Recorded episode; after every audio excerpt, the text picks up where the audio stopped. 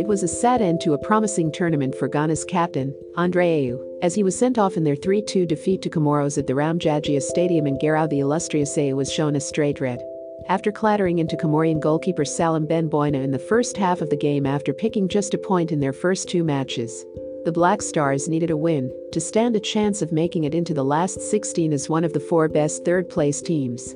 But they found the Coelacanths too slippery an opponent, the debutants scored their first ever Africa Cup of Nations goal through El Fardou Ben Nabouhane early on in the fourth minute. And held on for a famous victory. The Ayews have a long history with the Black Stars. Patriarch Abedi Pele was a member of the national team when they won their fourth title in 1982. He led the team to the final in 1992, but missed the game after being sent off in the semi-final. The Ghanaians lost that final to the Ivory Coast via penalties 40 years later.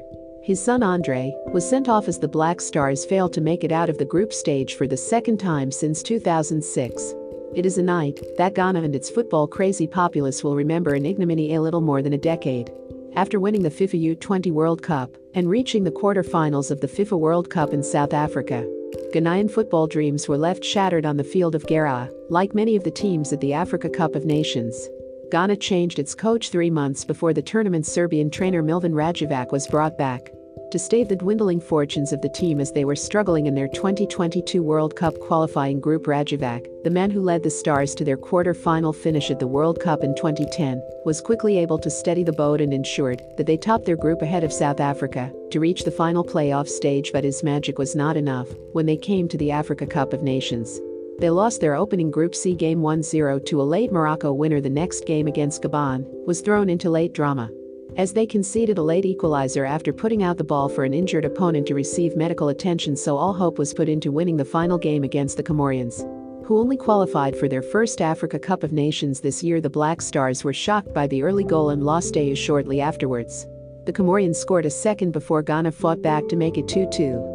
A late tap in by Ahmed Mogni for his second of the night dealt the final blow for Ghana, who were among the favorites for the title. They will return to Accra with the hopes of saving their World Cup chances, and Rajevac's future under scrutiny. Comoros' victory against Ghana is just one of the examples of the small teams changing the narrative on the pitch at the Africa Cup of Nations. Equatorial Guinea defeated defending champions Algeria 1 0 in a Group E game thereby ending the unbeaten streak of the Foxes that dated back to 2018. Debutants the Gambia have also been a revelation while Sierra Leone have shown how hard they can fight by avoiding defeats at the hands of Ivory Coast and Algeria. This year's Africa Cup of Nations is showing that the Gulf class of African teams continues to narrow.